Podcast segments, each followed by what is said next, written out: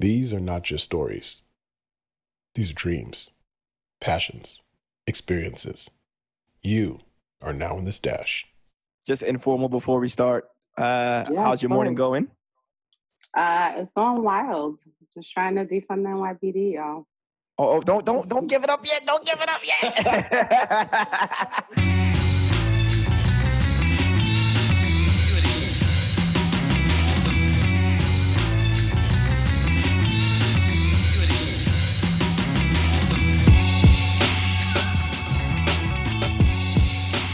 Welcome back to another episode of In the Stash Podcast. I'm your host, Stefan Bishop, alongside Patrick J. Felix, Raymond Sanchez, and T.J. Johnson. Uh, we're continuing that lovely conversation that we were having, and we have none other than activist, superwoman, making shit happen, Anthonine in the building again. Uh, yeah, yeah, Brooklyn, stand up. Cuckoo! Boop, boop, you're. When you hear activism, when you see that activism in the sky, Listen, y'all better put y'all better put some air horns on that post. We've oh, got we going, we going, you don't understand. We going, Be like, bam, bam, bam. Add some lasers to that too. I'm with it. I might have Yes. mad Oh, I love pases in there. Sapase, sapase. You know what? We Uh, should have did this at night so we can hear the fireworks and let the fireworks be the sound effects. Oh man, did y'all hear that thunder that happened yesterday? The Thor. Nobody. Yeah. Yeah, he I was. heard it. I heard it. I had my window was open and the light cracked so hard it looked like a Men in Black. Bloop, went like my son, my daughter. We we all looked at each other. Was like, so what we gonna forget? I was like, I don't know. um, but welcome back. Uh, we definitely want to continue the conversation. First half, we talked about activism, how people can get involved, how they can find you, um, how they can just you know get out of that shell of like, what can I do, and just start doing. Um, this part, we want to speak about something that has been, I guess, plaguing everybody since they started saying it defund the police. Um, so we want to talk about the funds, the mental of defunding the police, right? Like, what does that mean, right? So I guess we first need people to understand what defunding the police actually means, right? Because for some reason, people want to act like, I don't know what that we, we're gonna have no police. What does that mean? I'm gonna have to police myself. Um, but I think people are smart enough to know that defunding just means less money goes to them. Mhm. Uh, but I want to know what your organization is pushing for and give us the framework of how this was the the the I guess the staple of where we started the conversation. Yeah. The so the the movement for Black Lives issued um, early in June a national call for defunding the police. And you know, police there's no national police, right? Like that would be the military. So so police actually operate on a municipal level, which means that every city has to have a different conversation about what defunding actually means. And in New York City, I mean, do any of y'all know how much the New York the NYPD budget is? Is it Ooh, let's guess. Oh, Everybody Wait, don't don't don't everybody give an answer. no. Seven Billy. Mm, I'm gonna say six point five. It's not. It's not. What is that? Price is right. I'm going to do the prices right. I'm going to the prices right. You can go for a dollar. Six point eight billion. Wow. I would just say, Raymond? I'd say about four. Okay, great. So actually, by Price's Right rules, Raymond got it because Raymond got the closest without going over. Uh, Um, Oh, Six billion. Oh, I know how to play Prices Right. okay?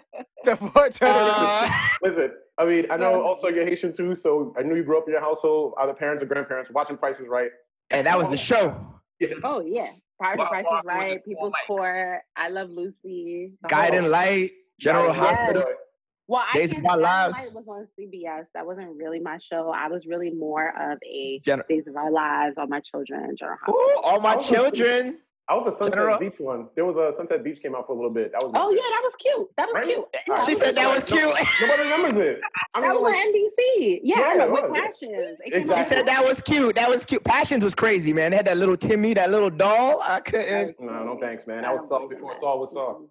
Damn, we Watch- losing our cool watch out- points. you gotta watch out for a show that has a white witch on it. Mm-mm. Sabrina?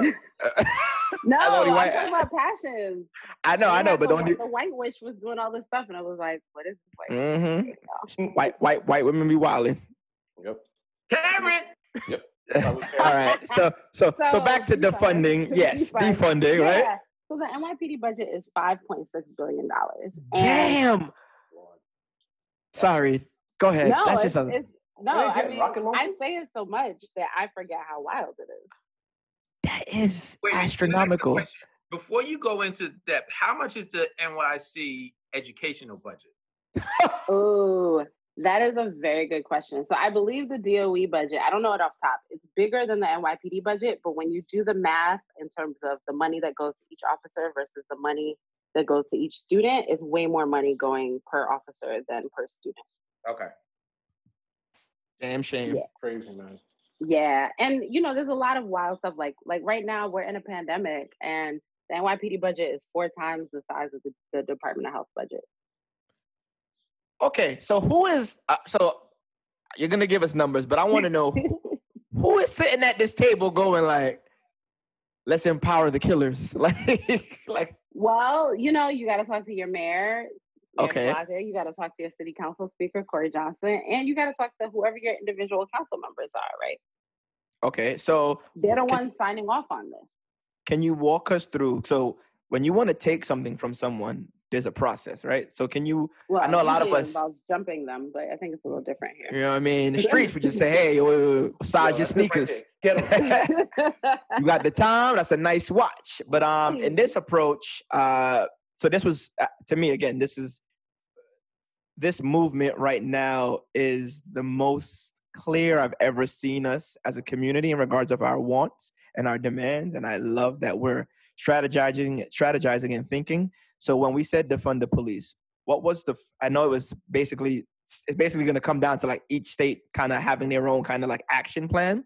Um, but for New York City, what was our vision of like, hey, this is what we would like the funds to be reduced to and then reallocated to in regards of where it could be most useful in our communities? Yep. And the, the reallocation part is important because everybody says defund the police, but it's not just taking money from the police just to take it, it's Yeah. taking money from policing and investing it. Because, you know, when you, like anybody here who, who grew up in the hood or even has literally walked through a hood, you know that the best funded institution in the hood is always the precinct. You're never going to wonder why they don't have more cop cars, why they don't have more cops. Whether they respond when you have an issue or not, you know they have the money, right? Exactly. So so what we're saying is that's fucked up, right? Like take the money away from the precinct and put it in the health clinic, put it in the education, like I should say, put it in the schools, put it into housing, right? Like you have, I mean, it's so wild. It's like in our communities, we don't we don't even there's so much homelessness that we don't even think about because we just think about it like, oh, like, you know, Steve is always, you never, you know, Steve be sleeping on people's couches or whatever. But like that's homelessness, right? So True. like when people can't afford to live places, but then you have the NYPD has six billion dollars to do whatever they want with it, then like we need to reassess our priorities and like what is the government actually providing for people? Yeah. You know, and I feel like people, um, you know, of course, when we bring up the conversation about like defunding the police, they're like, okay, cool, like you know, that means like getting rid of all the cops, or like in my mind, like I mean, from what I see, cops are reactive, not necessarily preventative. They're just their their Mm. existence is supposed to be is what Shit, the you sound preventative like thing you've is. been at the meetings. you know, I might have been uh, put my ear on there a little bit, you know, but that, that that's what it feels like to me. So like, you know, like something happens, I gotta call it out to come and figure it out later on anyway. You know what I mean? So I like the idea that you know we're just gonna get rid of all police and then all crime is gonna be rampant. Like, there's no police officers on my block. People are not shooting bazookas at each other. You know, so I'm like, I, I so I it kind of does strike a nerve for me when like you know because everyone comes so literal. You say defund the police, they be like, okay, it's only just that, but it's like everyone forgets all the different strands that actually is attached to it um, you know and if, so for you uh, like how do you like uh, like i'm assuming you've probably met a couple of people who had that same mindset how do you like um, debunk that Yeah, well, so if we think about, we want to think about defunding the police, and you know, we're all really clear that Black and Brown, low income communities, and and like working class communities suffer a lot of police violence, and we take that almost as a fact, right? Like, like even people get angry when somebody gets killed, but there's an understanding that we all have of like this is the way it is. So if there's been disinvestment in housing and education and healthcare in black and brown neighborhoods for, you know, ever, basically, right? Like, because there's the always been more money in policing, Since the dawn of time.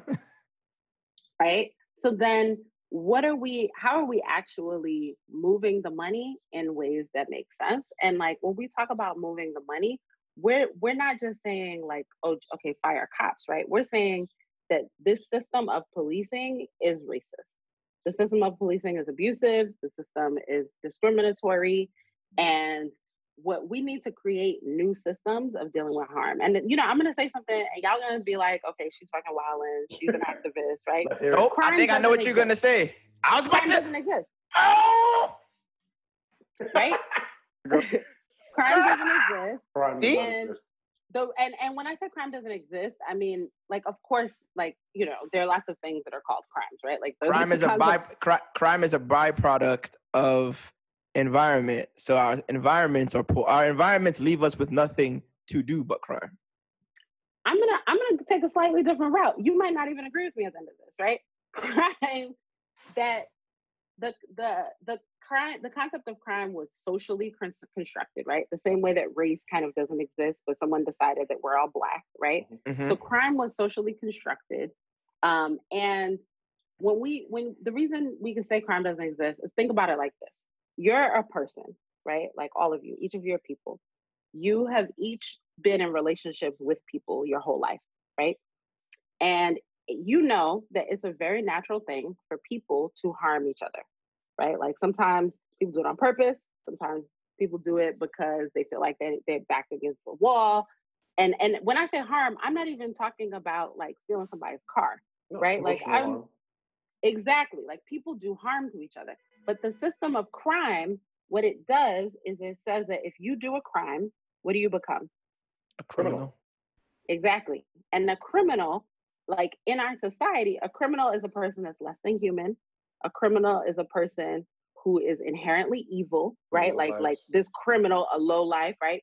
A criminal is a person who we can violate their rights and it's okay because they're a bad actor, right? Mm, and then that's where you get the carceral system right? Like you that's where you get a system that incarcerates people because it believes that criminals are inhuman and then it does inhuman things to human beings because it's decided that they're criminals right? So the fundamentals of how we think about safety and how we think about crime are fucked up right? And if we want to defund the police and we want to defund the police because we want to reduce abusive policing then we need to start building models of dealing with harm that don't incarcerate people. nice. Okay, I got think- a uh, question for you. Um, Oof, I'm scared. Okay. no, no, no, you good. Um, so p- let's put it like this. Um, I think we all are on the same page where where how some cops go about feeling like Judge Dredd, where they did a Mm. jury and all that other stuff. Um, Mhm. and that's totally wrong because that's not within your job title. Part of what goes along with policing is the NRA, in my opinion, because guns is part of the fabric that made America what it is. Yep. Yep. Um, but also from looking at like statistics from other countries where their policing system is way different than ours. Where like Mhm. I think it's like Sweden where they do like three years of training versus Oh yeah, out here they're only doing like a few weeks and everything. Would there be how much opposition would there be if not saying just the fund, but allocate some funds to proper practices for policing? It- Yep. Would there be opposition towards that as well? Yeah. Well, here's the thing. I think like we fundamentally need to have a system that oops, sorry, I accidentally muted myself. We fundamentally need to have a system where it doesn't rely on policing. And when I say policing, like we, you know, we're having the technical conversation about the NYPD. And that's a real conversation about getting rid of like the abusive policing of the NYPD. But then there's this other conversation that is about cultural policing, right? hmm And when we talk about cultural policing, we're talking about like if you're on food stamps and you have to submit documents every six months to keep getting your food stamps, right? Like that's policing, right? Like that is a system that doesn't trust the people who are like need to get what they need to get. And it makes it, you create barriers because you don't trust people and you're like, they're gonna lie, they're gonna be fake, whatever, whatever. So and that, that happens with cops in schools too, right? Like you have you have young people who are undocumented who are walking around these schools. Like if I get into a fight, I can get deported, right? Like so there's there's like a, a culture of policing, and I think you know if you've gone to a school that had like really severe disciplinary practices, you understand what a culture of policing looks like. So the shift that we're making is not just like away from like the formal policing, but it's also institutions of policing. So that's saying that if we do have systems, how do we deal with harm, right? Like how do we have community accountability circles? How do we have restorative justice, right? Like how do we deal with harm in ways that are very human? There's still gonna be like it just can't be police, right? Like it has to be a different face that's not like lording power and authority over people who have done something wrong. Yeah, I think I've been hearing a lot of conversations around um, who should be first responders, right? Because not every yeah. 911 call yep. is a call that requires the police. I can think of two instances in my building where uh, someone was on drugs and the police came first, and then the ambulance came and it was like, hey, we got it. Like, you guys are not needed. This person just needs to be admitted. And like, it was eight cops for someone who was just like on some medication and they just needed the right people to talk to and you know the, the emts were able to calm them down and get them but i was just thinking of like how this could easily go left with eight police officers surrounding you mm-hmm. and you're just someone who just needs you know proper medical care or mental care um, and i think that's where we need to kind of like shift the focus in regards of like what they should be responding to, right? It yeah. should be like, hey, someone's stuck in an elevator. We don't need the police, right? like yeah. you guys are coming here for. Um, and I think, you know, me and Raymond went to the same high school and I always remember Ooh, this. What y'all went to? We went to Maxwell. So hey. I'm gonna give I'm gonna give you a scenario, right? So my first day of Maxwell, I get there, there's no metal detectors. I'm in the ninth grade. I'm like, there's no metal detectors. All I know about from high schools is like metal detectors, and you can't bring a phone, and you can't wear a belt, and all of this.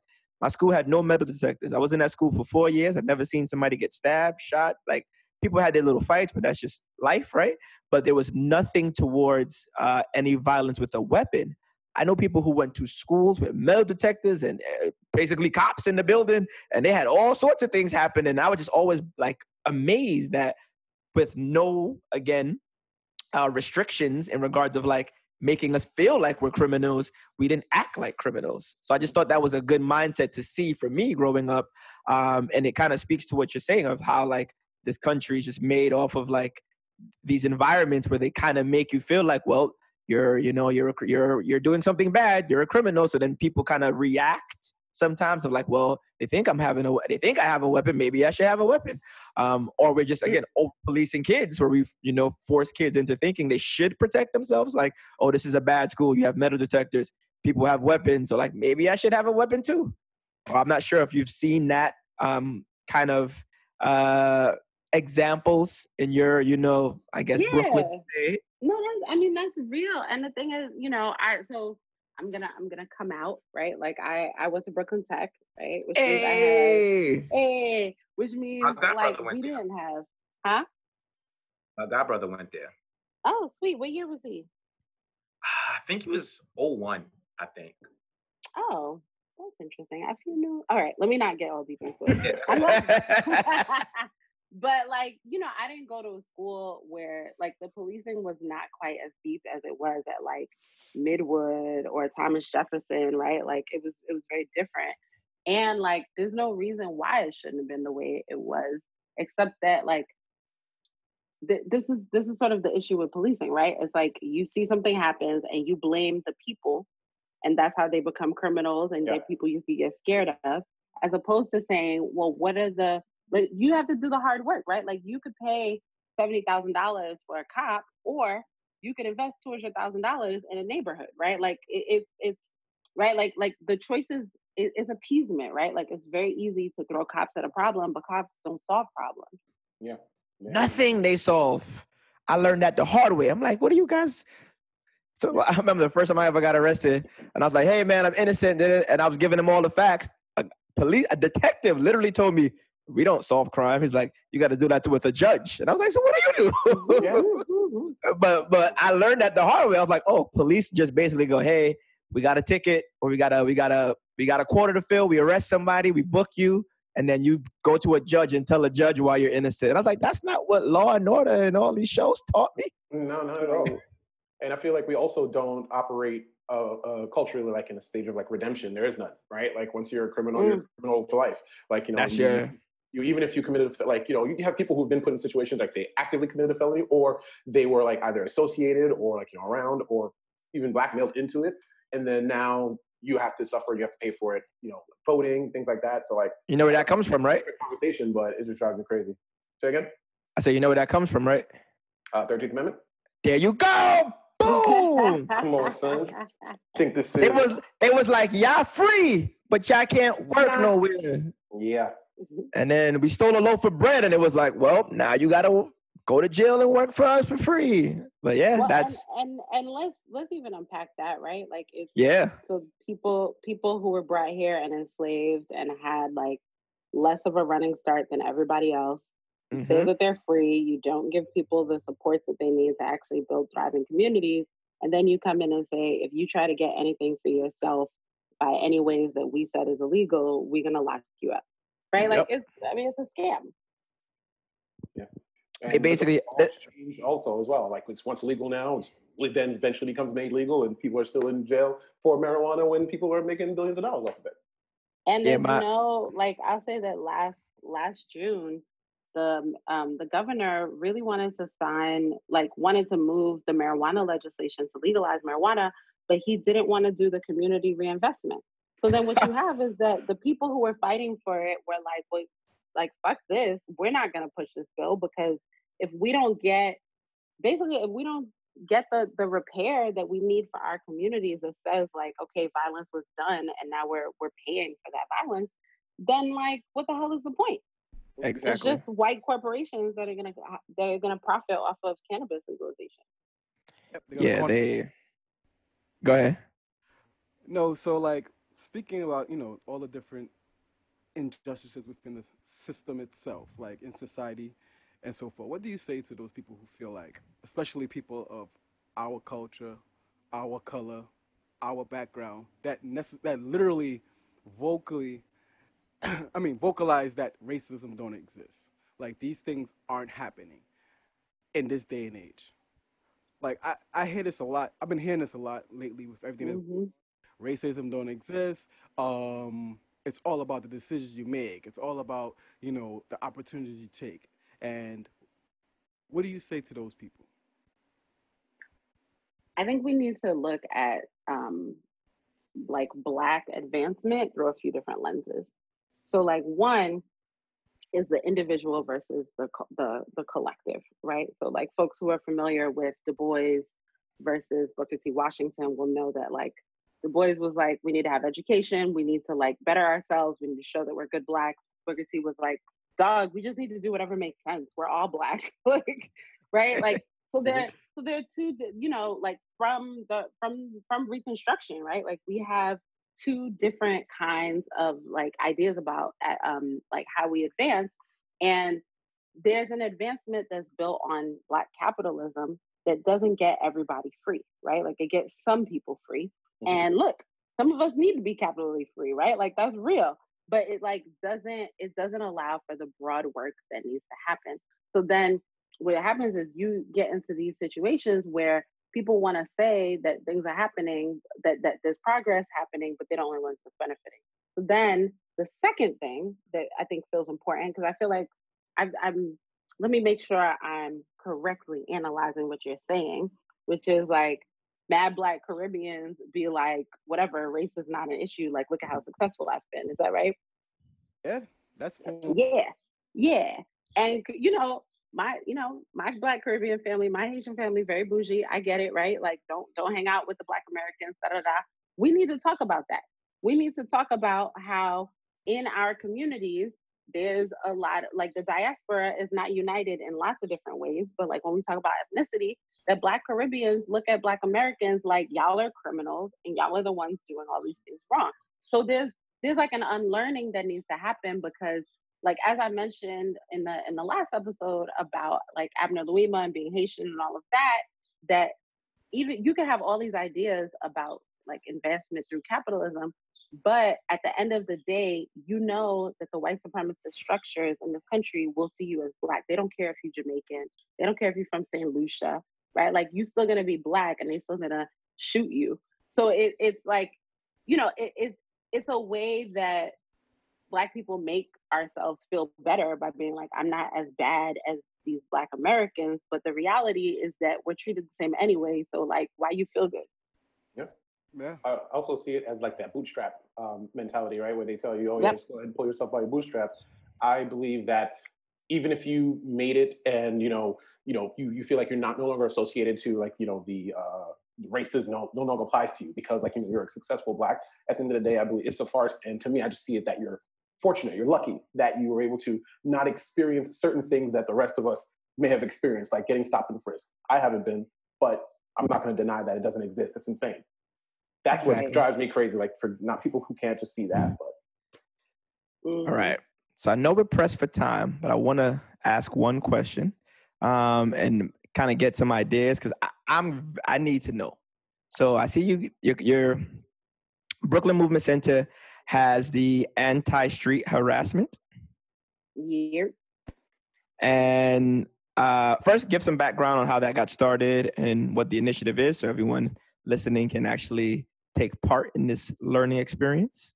Yeah, totally. So we have um, we started back in 2013 this group called No Disrespect, which was a group of um, like cisgendered women who were basically saying that you know that the streets were unsafe for people who aren't men, right? Like who aren't cisgendered men, right? And I- and I know Mhm. folks might not know what cisgendered mean, but it basically means that like you you know you are assigned to be a woman like by gender at birth and you feel like that gender is consistent with how you feel right and a lot of cis people we're not used to that kind of language because they're like what i'm a woman they said i'm a woman yeah. but like if we want to expand our community around trans identities and around gender nonconforming identities then we have to acknowledge our privilege so i i, I went a little deep but i just want to say that like we started this No, you group have to. because we were like Yeah. people need to know. yeah we want we started this group because we were like there needs to be a black women led effort talking about street harassment um, because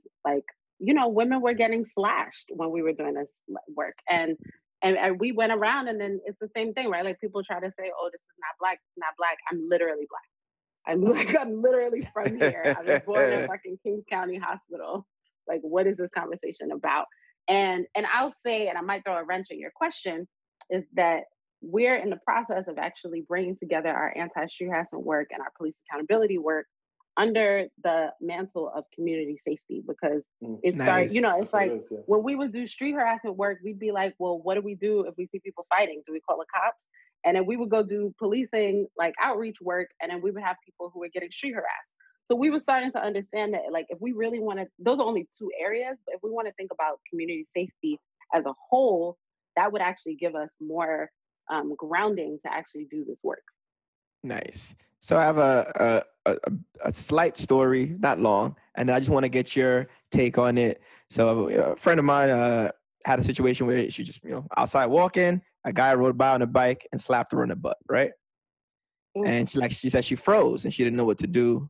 Um, obviously, you know, first empathize. Sorry that happened to you. You know, was there anybody around? Maybe a camera, something that you could report it. Try to like figure out have you seen him in the neighborhood before? You know, ask the basic questions. Um, but then as you know, as a man, I wanted to make sure like I'm not like uh I guess glossing over the issue, right? Um, because in my head I'm like, you know, what could I do to help in those situations? I'm not physically there. Um, I tried to to give uh advice in a situation. I was like, hey, you know, um when walking the street, you know, you know, try to be mindful of where you were, you know, who you were around. And she took it as and we, and we had the conversation. She understood I wasn't saying that, but she took it as, "Hey, are you trying to say this is my fault? I should be more, you know, cautious of who I'm around." Um, and I don't ever think that you can control who you're around. I can tell you as a black man when I walk around outside, I'm very aware of who I'm around because I'm always like, I don't know who's around me, so I'm just like always freaking out. Maybe that's just me and paranoia. Um, no But I think- brooklyn that's yeah, it's Brooklyn. that's Brooklyn, right? Um, Mhm. so for me, I know it's always hard with trying to give like you know uh, the women in my life advice on like I don't trust society, so they shouldn't trust society, right? Like I know it's hard to say that, but like you always got to have your guard up, so to speak, right? And I'm gonna always say that to anybody. I say that to my little cousins, my older, my aunt, everybody. Like, just never know who you're around. Um, but as a woman, how do you? I guess I'm looking for better ways to have that conversation. I think that's a good conversation because our black women are saying it and it's true, and they don't feel safe in our neighborhoods, and we don't make them feel safe. Um, and, it's, and it, it could be just simple verbs, verbiage in regards of like us catcalling or just making them feel uncomfortable or like someone physically doing something to them. So I think that's a, I just want to get, you know, some feedback in regards of like better ways we can be men in regards of like listening And being Um, supportive. And being supportive um, and not being dismissive. Because I don't think, I mean, I know it's easy to just be like, take a self defense class, but that doesn't really, like, you know, like that's only can do so much sometimes, right? Krav Maga is not solving that. I know that's, I know that's a lot. I know that's a heavy. No, no, it's a lot, and I love this question so much. I want you to know that we could literally do a whole episode on this. So I let thought me about that try to- too. let me try to let me try to to narrow it down. First, very first, really really important thing is that when we talk about street harassment, we're talking about harassment that comes from cisgendered heterosexual men towards mm-hmm. literally everyone else. And I know that like we often get into the like women versus men conversation, but like you know people who are people who are queer, trans, and gender nonconforming get harassed by black men. And Oh, of course. terrible. Yeah, And it's, it's like a different kind of harassment, right? Like it's like, oh, can I watch y'all? Like that kind of harassment, right? So, uh, so one, I want to name that. Um, two, I so I just want to say that I so appreciate you even just putting yourself in this conversation, and I want to recognize that that's not easy work. I'm not giving you a gold star. I am saying that, like, you know, there's hard work that we that we all need to do, and we think of it often in terms of like campaigns and like showing up, but the work is literally in your life, right? The work is literally with people you know. So just to start there. Then like, huh? Accountability. Mm-hmm. Yes, yes. And and when it when it comes down to it, right?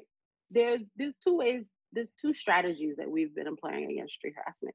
One is supporting people who experience street harassment and being able to resist. So that means like, you know, I mean, one it's funny, one time we we would do like these anti-street harassment events every week, every year. And one of the one year we did this event called Rewind because it was based on this idea that when we get um, when we get uh, harassed, you're often it completely throws you off, right? Like you're minding your own business, you're doing whatever you're doing, and now some guy's voice is in your head, or somebody you know rolls up on you and touch you, whatever. And often it's like after the incident is over, that's when you know how you wanted to respond, and you like, oh, I would have said this. So we did this event, we did a theater event, and it was called Rewind, and we allowed people to like basically we we did role play where you did a situation, you got to rewind it, right? So I'm I'm sharing all of that because you know the work of supporting women uh, and and like people in general who experience um, street harassment to work together around this is a lot of deep work that doesn't have anything to do with men, right? And then on the flip side, when we talk about men, like y'all are the most credible messengers, right? Like if I say to a man that I was street harassed, that has a completely different impact if one of you says to the same man, I saw it happen. Because quite Correct. frankly, y'all often don't see it happen. And I don't say that to disparage. I say it that it's so normalized. It's almost, you know, it's like a tree in the background. Like you We're, bl- we're blind see to it. And that Yeah. Exactly. And so much of the process is actually learning for y'all learning how do you talk to men about it because they don't care what we have to say. And like and we so we have a group that of men who like have been doing this work and it's really it's really amazing because like one of the leaders in our group like I you know I've seen him grow to the point where he can be in relationship with black trans women in a way that's like really respectful and supports their development. And that's that's kind of the place that we want to get to. Nice. But like you was just saying, is um a lot of times we're blind to it, and it's it's uh it's for us is a transition of actually, you know, being aware that this is going on. But I feel like it goes it goes further when you also express your like displeasure or disgust in it. Um, not just saying yo I saw that, but uh, yo listen that this is inappropriate. We gotta call it out. And like you said, like uh, Tyrone said earlier, it's accountability. Like you just said, it, it, it, it holds more weight coming from us to our peers. So instead of just like seeing it and dismissing it, or or seeing it and trying to be like really um, polite about it. No, I feel like we have to express deeply how much this is inappropriate, and we're not going to stand for it. And I feel like it'll have more impact that way. Well, I think yeah, I don't, I don't, I don't disagree with you. I think I would want to broaden it to say that, like, you know, I think good organizing is often like reading the room and like making the asks and saying the things that make sense. So it's like, you know, it's it's we can't communication is really reliant on like how well we communicate our point is reliant on who's the messenger, what's their relationship with the person who's hearing it, and what what you know, how is it being heard. So yeah, there are people who you're gonna be able to hold accountable from jump and be like, yo, that's fucked up. But those are probably people who are younger than you, right? Like you're not gonna do that with your uncles. You're gonna have a very different conversation with them. And I think part of, you know, people talk a lot about um, solidarity, but like solidarity is a process, right? Like you don't decide to be in solidarity with someone and then you're just there, right? Like I'm I'm still doing so much of my own work about being in solidarity with black trans women, right? Like we're all doing that work and it's because of how we were raised, not because of who we are. Nice. Right. Right. Can I tell a real quick story as to something off on topic with that? Yesterday, um, while I was with Ray, um, Marlon and his girlfriend, we were in front of a venue. Not trying to name the venue because I ain't trying to give them any product You placement. named everybody else though. I, I'm about to say, right? Like, So You put the basically, what happened was the there was this gentleman who had his car right in front of the venue, and his girlfriend was sitting on the hood of his car and everything. He's going back and forth getting drinks. At first, when he moved his car in the front, he went around the group, but now. Like he knows that there was a little gap in space between like the garbage and our friend's girlfriend. So he kept on passing back and forth there, not saying excuse me or anything like that. So I was like, all right, let me just do a test here real quick. And I swapped spots with her. He didn't do, he didn't go that route. And I'm Mm. like, all right, maybe I should have said something like, dude, you need to realize what you did, right? Because you kind of like belittling our women when you do that. Like you didn't say excuse me or anything like that. But now you see a man is there and it's like, all right, you're just all right. I don't, that's a dude. Let me respect the dude. Like show that same respect for our women as well in situations like that. Yeah, but just to just to go further on what Tyrone was saying, um, when he told her to move, he literally went around and passed by her again and brushed her. So it's like every time he passed, he kept brushing her, and he wanted to say something, but the atmosphere of you know like the surroundings and atmosphere, we were just like, yo, just leave it alone, like, Yeah. cause you know, like we went, like you, like you just mentioned, you have to read the room, and you got to know, like, you know, how things could be perceived or or, or received or um or accepted. And he was just like, it's not even that serious. Just let it go because the wrong word coming out of his mouth, based on what Tyrone would have said, could have took the whole situation left. Of course. Like, And yeah. leave it alone. Well, no, that's what you have to be aware of. And and honestly, when we started organizing men around this, that was literally the first thing. You know, people are like, like, because y'all very often don't talk about male aggression, but it's real, right? Like you already know if you pull up on somebody, like you don't know what they got on them, right? Like, like and you and people, like you know, we're from Brooklyn. People wild out off of nothing. mm-hmm. Right. Kenmore movie theaters. Good old Kenmore. Oh, took it. um, but I Oh, think I love y'all. Listen, uh, but we could talk about this for hours, and I Yeah. think um, I don't. I- think this topic itself deserves an actual episode. And I know you're a busy woman, but I'm going to reach out and email you every day, going, "Hey, hey girl, well, you hey, know, girl." We've also we've also got some amazing members. You know, I know I know. I mentioned Yeah, I was gonna say, yeah, if you could recommend some, I mean, I would bring you and others on to have this because I feel like we need What? more. we could Yeah. have two women in this space that's all men. We could have four women in this space if we needed. Um, we are not opposed to that, and Oh. we definitely. So I, I honestly feel like this would be a healthy episode, and I, I know that we're touching it now, and we're giving people a little taste of it. Um, but I know time is of the essence, and we have to wrap. Um, so I definitely want to tell the viewers we're gonna reach out. We're gonna get all the women she can muster up to come have this conversation. And we're going to have this conversation because I think it's important for us men to hear it, right? And we need to be in that room. We need to be uncomfortable in that room. We need to look at ourselves. We need to be able to say, okay, how can I do things better? Um, and we just need to listen, right? A lot of it is just us listening. I think we've been like just hearing ESPN chimes for so long, we don't know what like actual complaints sound like. Um, but all good things do come to an end and we have to wrap this episode. We're gonna put a lot of applause and fireworks in the background, going boom, boom, boom, boom, boom. I love it. The laser.